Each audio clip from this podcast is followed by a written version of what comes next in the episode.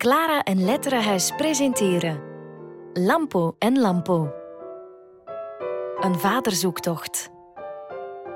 Maar kijk nu nog mijn naaidoos pakken voordat het begint. Dan verdwijn ik in de keuken. en Nee, dan moet jij niet in de keuken verdwijnen? Ja, wel, ik verdwijn. Nee, jij mag hier blijven, maar moet zwijgen. Dat is lastig. Dat is lastig. Dus ik verdwijn in de keuken. We hebben haar al een paar keer gehoord. Hè. Dat is Lucia, mijn vader zijn derde vrouw, mijn, mijn stiefmoeder. Uh, een, een dame die zich graag uh, bemoeide met uh, een heleboel dingen en die het uh, met vuur voor hem opnam.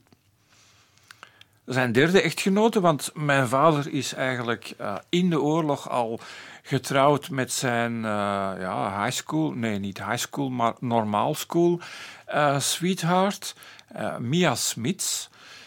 En Mia Smits was de dochter van zijn leraar Nederlands, Frans Smits.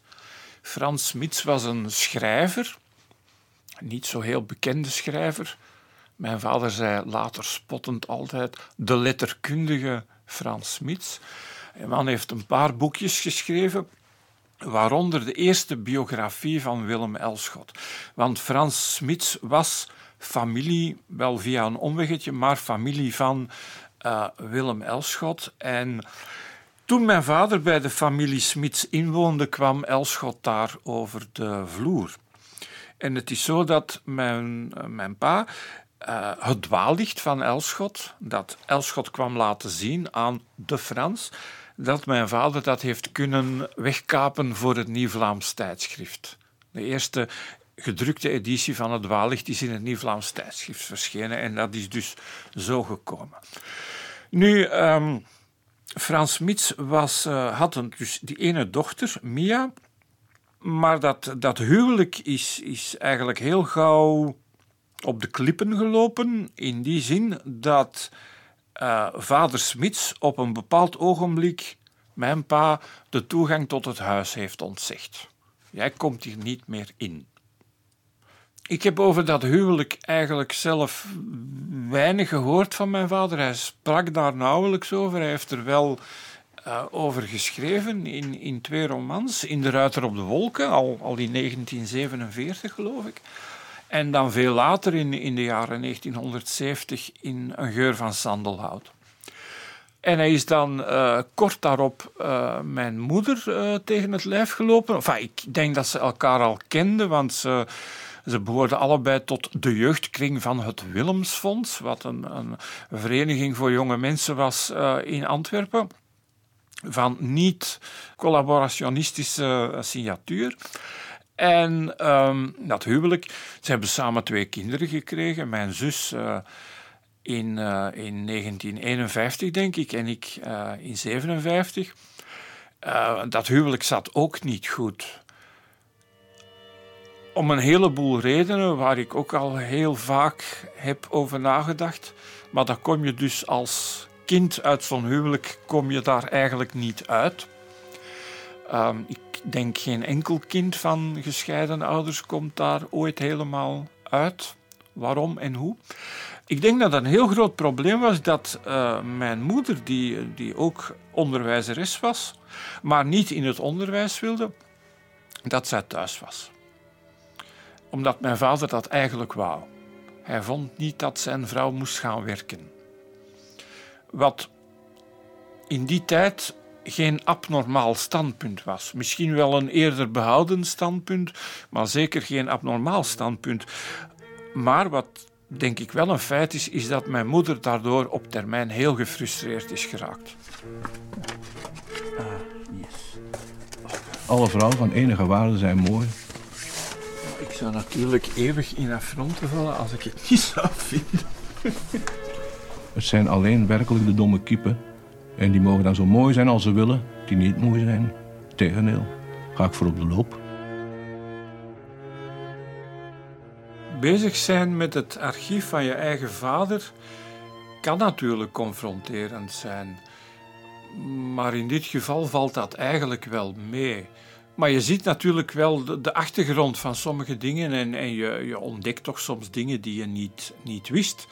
eigenlijk het meest, uh, ja, misschien in de ogen van de buitenwereld, confronterende uh, moment was toen een, jonge collega van mij, die, die eigenlijk het archief van iemand anders aan het, uh, aan het inventariseren was, bij mij kwam en, en zei: Kijk, ik, ik heb een brief van jouw vader gevonden.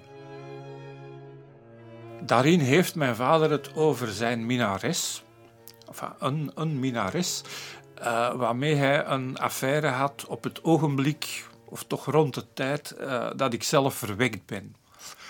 En dan denk je, oh ja, mijn, mijn vader had een affaire met een andere vrouw toen hij mij gemaakt heeft met mijn moeder. Dat klopt. 7 november 1961, uh, gedateerd maandagmorgen 2 uur een brief geschreven in zwarte of heel donkerblauwe inkt, waar bovenaan in groene balpen een notitie is geschreven: Gooi dit kattenbelletje weg, het hoeft niet bij Schmook, dat wil zeggen in het toenmalige ANVC, nu letterhuis, te belanden. Puntje, puntje, puntje, dank. Hubert. En het, het, het gaat dus over het feit dat hij een afspraak met uh, Frans Dille is vergeten niet, ik citeer nu, niet door het inderdaad vele werk, niet uit onverschilligheid, doch door zorgen die mij sinds 1957, dat is het jaar van mijn geboorte, weemoedig en sinds de zomer van 1960 volkomen wanhopig, en dat is onderlijnd, volkomen wanhopig stemmen. En dan gaat hij voort in het Frans. Het is heel bizar.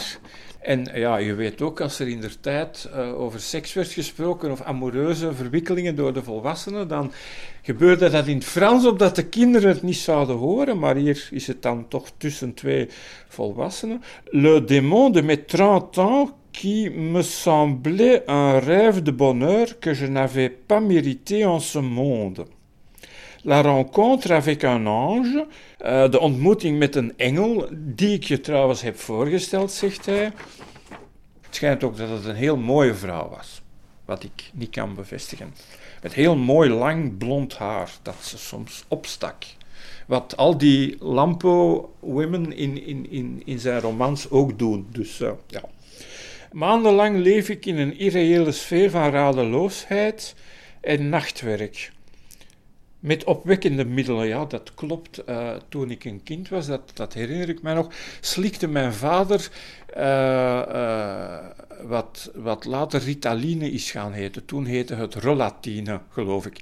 En dat, dat waren pilletjes om de concentratie te verbeteren in hele kleine metalen doosjes die ik heel leuk vond. Ik heb nooit aan de pilletjes gezeten, daar werd wel voor gezorgd. Beantwoord deze brief niet. Dat is ook weer onderstreept. maar kunnen wij eens niet wat praten? Hartelijk uw Hubert Lampo. Deze brief was dus niet voor het nageslacht bestemd, die, die moest verdwijnen, maar Frans Dille, dank u Frans Dille, heeft hem bijgehouden. Ja, uh, het was koekenbak. Eigenlijk, je moet daar realistisch over zijn. Eigenlijk, uh, als mensen hun liefde leven, dat, dat is een soap in, in werkelijkheid. Dat, dat overkomt ons allemaal. Uh, dat kan heel boeiend zijn, uh, dat kan heel verheffend zijn, maar soms ook vrij belachelijk. Dus uh, ja, ik, ik weet eigenlijk niet wat ik hier moet van denken.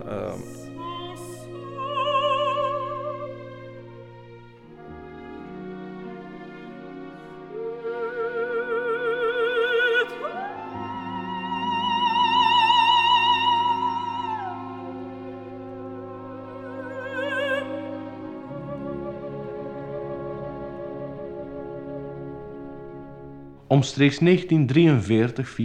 schreef ik Helene de Fraaie, mijn eerste werk van lange adem. Ook nog vandaag vervult de titelheldin mij met ontroerde tederheid.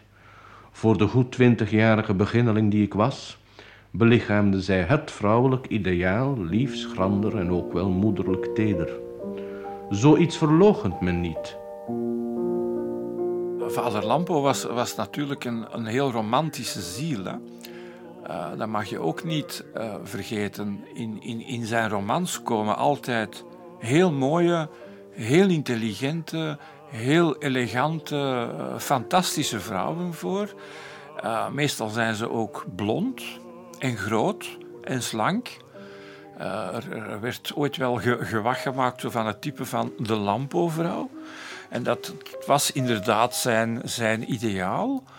Hoe ontstaat zo'n ideaal? Ja, dat, dat weet ik niet. Ik, ik denk een, een vrouw die, die, die anders en beter was dan, dan, dan de vrouwen die hij in, in het dagelijks leven tegenkwam, in, in, in zijn kindertijd en als, als jonge man. Um, en dat geïdealiseerde type vrouw komt terug in al zijn romans. Uh, het is ook dat mag wel gezegd worden, altijd een, een heel intelligente vrouw. Hè. Helena de Fraaie is, is, is, een, is, een, is een dokteres, is een vrouw die, die voor arts heeft gestudeerd en, en die dat beroep ook uitoefent. Wat natuurlijk in het Vlaanderen van tijdens de Tweede Wereldoorlog, toen de roman is geschreven, nog zeker niet, niet, uh, niet evident was. Het zijn dus altijd slimme vrouwen.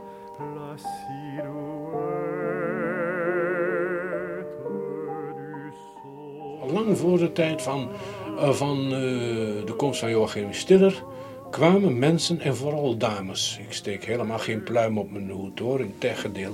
Maar vooral dames kwamen naar mij toe met hun problemen. Uh, althans, ik was zo naïef van altijd te denken dat het alleen om hun problemen ging. Misschien had ik beter mijn ogen moeten opentrekken. Dan waren mijn jeugdjaren mogelijk wat vrolijker geweest. Maar ik heb het altijd gezien als problemen.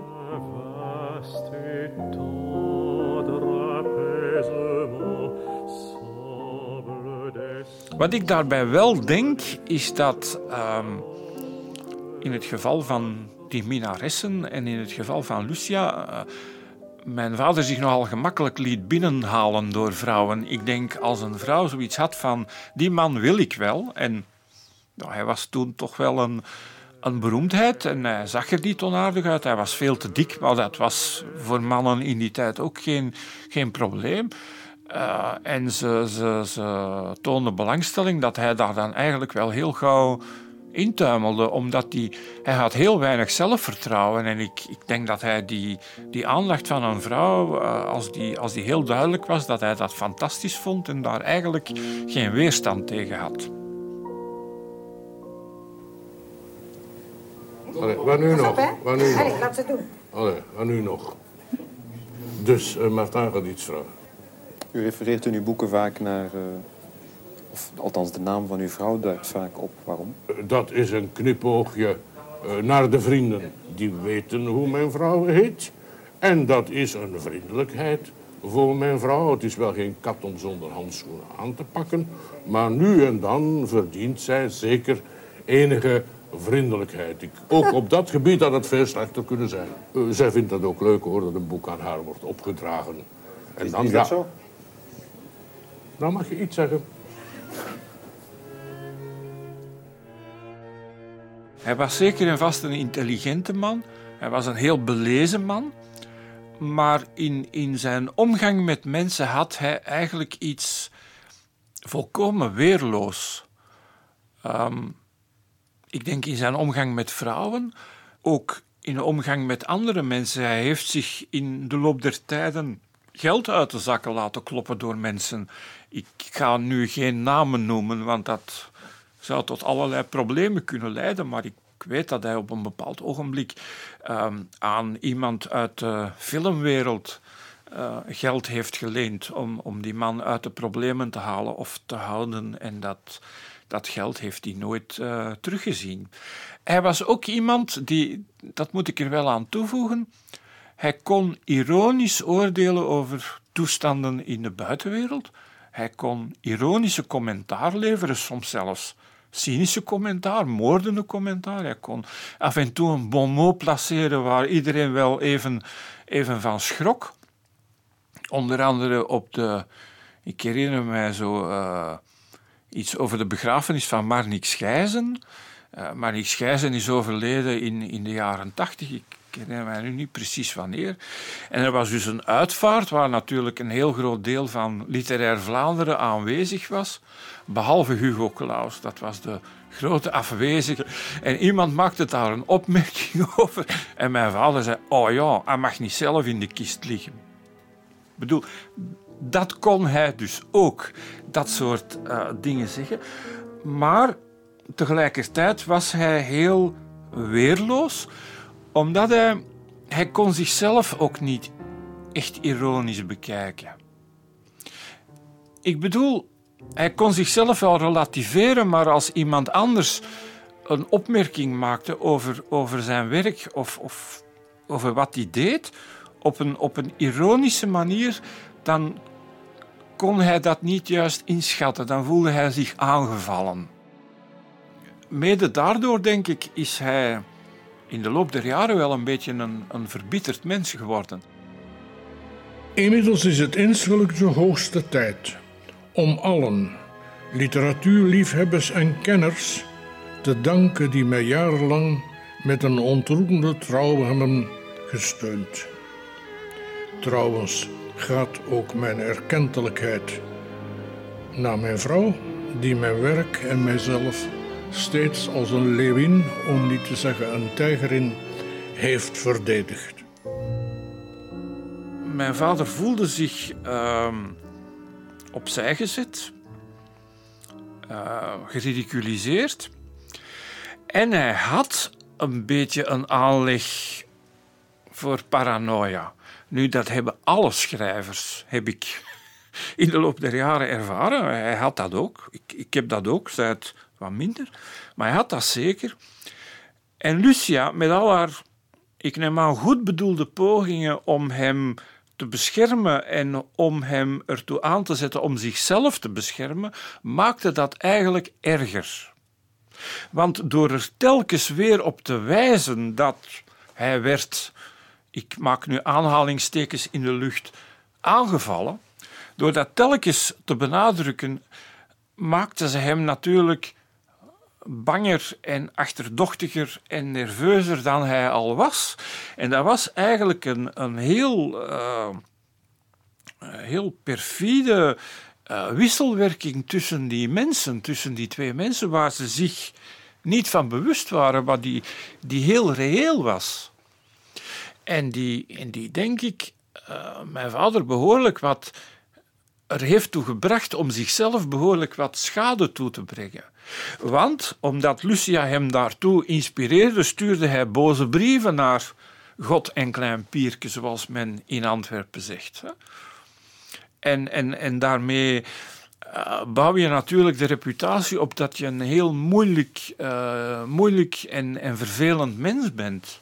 En dat was hij eigenlijk helemaal niet. Dat zijn natuurlijk dingen die mensen onthouden.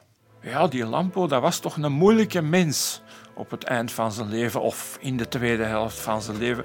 Dat blijft mensen bij en dat, dat wordt uh, doorverteld. Als ik er ben, mag ik er niet zijn en als ik er niet ben, moet ik er zijn. Mijn situatie is hier soms onnodig, Paul. Dat is waar hoor. Wat? Als ik er ben, moet ik weg. En als ik er niet ben, roept hij mij. Hij verstaat het niet. Ik ben op het ogenblik niet meer in staat. Nee? Nee, ik ben doodmoe. Ja? Wat gaan we doen? Uh, het is natuurlijk maar vijf minuten. Hè? Uh... Nee, ik ben te moe. Het is niet goed.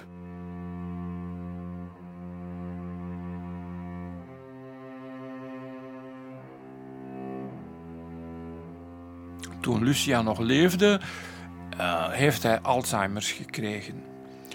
Nu, in het begin van die ziekte natuurlijk is dat niet zo heel duidelijk merkbaar. En als wij op bezoek kwamen, eh, mijn vriendin en ik en, en mijn zus, dan konden ze dat eigenlijk nog heel goed wegstoppen. Want ze wisten dat we zouden komen en dan zaten ze aan tafel en dan ontvingen ze ons en dan werd er gebabbeld en gepraat. Mijn vader was al een beetje doof, dat is een, een beetje een, een uh, familiekwaal. Dus hij had een, een, een hoorapparaat in en ja, als er al eens communicatieprobleempjes optraden, dan was iedereen geneigd om dat aan dat hoorapparaat te wijten. En meestal zal dat ook wel zo geweest zijn. Uh, maar toen uh, Lucia dan eigenlijk heel onverwachts, want uh, Lucia was was heel vitaal en, en heel actief tot het einde. Uh, zij is heel onverwachts gestorven aan een, aan een hartstilstand. Het was dus een heel plots gebeuren en dat, dat heeft mijn vader totaal uit zijn, dachten wij, uit zijn normale doen gebracht en, en, en hem natuurlijk heel verdrietig gemaakt. Maar na verloop van vrij korte tijd uh, werden dan toch de symptomen van die Alzheimer heel duidelijk, omdat hij dan echt heel snel achteruit is, uh, is gegaan. En dan, uh, dan hebben we nog een poosje uh, rond de klok verzorging in Grobbendonk georganiseerd met, met dames van de gezinsbond die kwamen oppassen en verpleegkundigen die, die daar kwamen overnachten. al dat soort dingen. Ehm, dat is slopend. En, en alle mensen die in dat geval verkeren, hebben mijn, mijn medeleven. Uh, en wij hebben toen noodgedwongen uh, zijn we ertoe overgegaan om een plekje voor hem te zoeken in een verzorgingsinstelling. En hij heeft dan het geluk gehad dat hij vrijwel onmiddellijk uh, in het rusthuis De Bijster in Essen terecht kon. dat zich toelegt op mensen met dementie, of dementie, zoals de Hollanders zeggen, tot mijn grote verbazing. Enfin goed, hij is daar opgevangen en ja, dat is, uh, dat is heel moeilijk om je ouder daar dan achter te laten. Ook omdat zo'n zo'n leefgroep, als je daar dan komt, dat is wel een beetje dantesk. Want alle mensen die daar zitten, zijn buiten zichzelf, voorbij zichzelf, zitten mummelend in een hoekje, uh, trekken hun kleren voortdurend aan en uit of, of lopen obsessioneel rond. En je kunt eigenlijk ook niet meer praten. Uh, mijn vaders spraakvermogen is enorm snel achteruit gegaan. En als je dat dan constateert bij een man die, die zeer wel bespraakt was, die, die zijn leven lang heeft gesproken en geschreven. In lange volzinnen, want hij sprak ook in lange volzinnen. Eh, als je dat dan, eh, dat, dat taalvermogen ziet, ziet verkruimelen en, en, en ziet reduceren tot, tot niets, tot, tot minder dan niets, dat is wel echt verschrikkelijk. Er zijn momenten dat ik bij mezelf denk... de dag waarop ik doodga... zal ik mijn vrouw en mijn kinderen missen. En ik zal mijn boeken missen. En ik zal mijn poezen missen. In feite zal ik niks missen, want ik zal niks weten. Maar ik zal niet boos zijn van deze wereld te verlaten. En daar is mijn vader dus... Uh op een bepaald ogenblik uh, ook fysiek ziek geworden. Uh, uh, mensen met Alzheimer en, en, met andere vormen van dementie krijgen slikproblemen op de duur. en dan krijgen ze longontsteking en dan kun je natuurlijk medische heldhaftigheid betrachten en ze nog een laatste keer naar het ziekenhuis laten brengen en met, met antibiotica bombarderen. Maar dat hebben wij dan in, in overleg met mensen van het huis en met de behandelende arts niet gedaan. En hij is dan vredig ingeslapen. En een paar maanden later ook mijn moeder.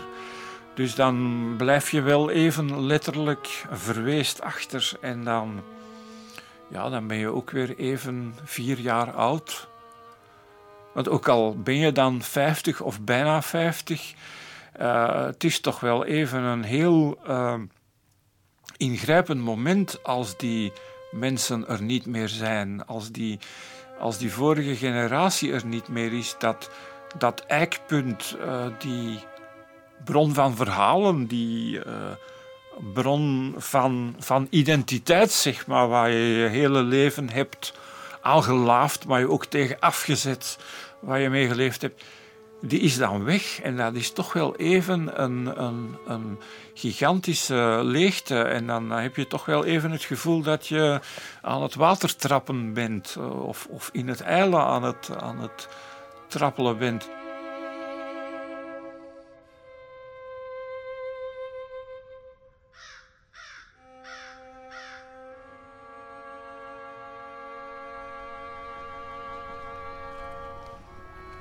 Ja, je ziet hier vlakbij het graf van mijn vader op het ereperk van de stedelijke begraafplaats Schoonselhof. Uh, wat een heel moeilijke plek is om te bereiken, omdat deze begraafplaats zo groot is. Uh, ik, ik, ben hier altijd totaal gedesoriënteerd. Voilà, hier zijn we. Um, hij is stilaan aan wat nieuwe plantjes toe, maar daar zijn al de nodige uh, maatregelen toegenomen. En uh, ja, zijn graf is een, een grote rolkei. Hè. Hij hield van, uh, van uh, steentijdmonumenten, van Stonehenge, van de, de hunebedden in, in Drenthe. En, en daar is deze steen een, een herinnering aan. Ik had graag, eigenlijk had ik graag een, een, een wat grotere men hier gehad, maar dat mag niet. Je, je mag maar een bepaalde hoogte aan een grafmonument geven. Dus dat was eigenlijk totaal onmogelijk. En hij ligt in goed gezelschap met naast hem aan, de, aan zijn linkerkant Julien Schoenaars en aan zijn rechterkant een meester chocolatier. en hij hield van chocola, dus dat is eigenlijk nog niet zo slecht.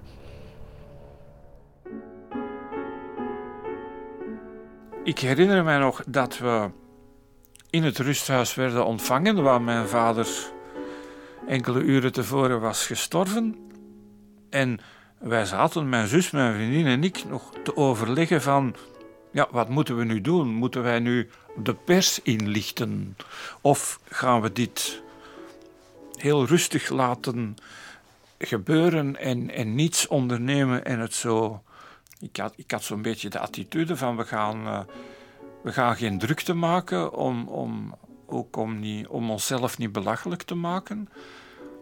Um, en terwijl wij daarover zaten te praten, kwam er op het radionieuws van één uur. Dus iemand uit het huis had blijkbaar iemand anders opgebeld.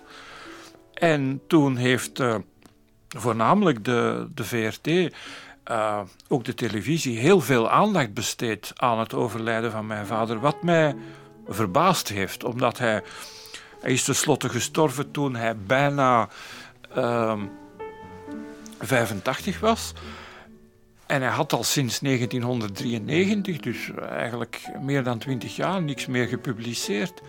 Um, dus dat, dat, dat verbaasde mij en dat, ja, dat, dat deed mij eigenlijk ook wel heel veel plezier natuurlijk. Dat was eigenlijk wel... Uh,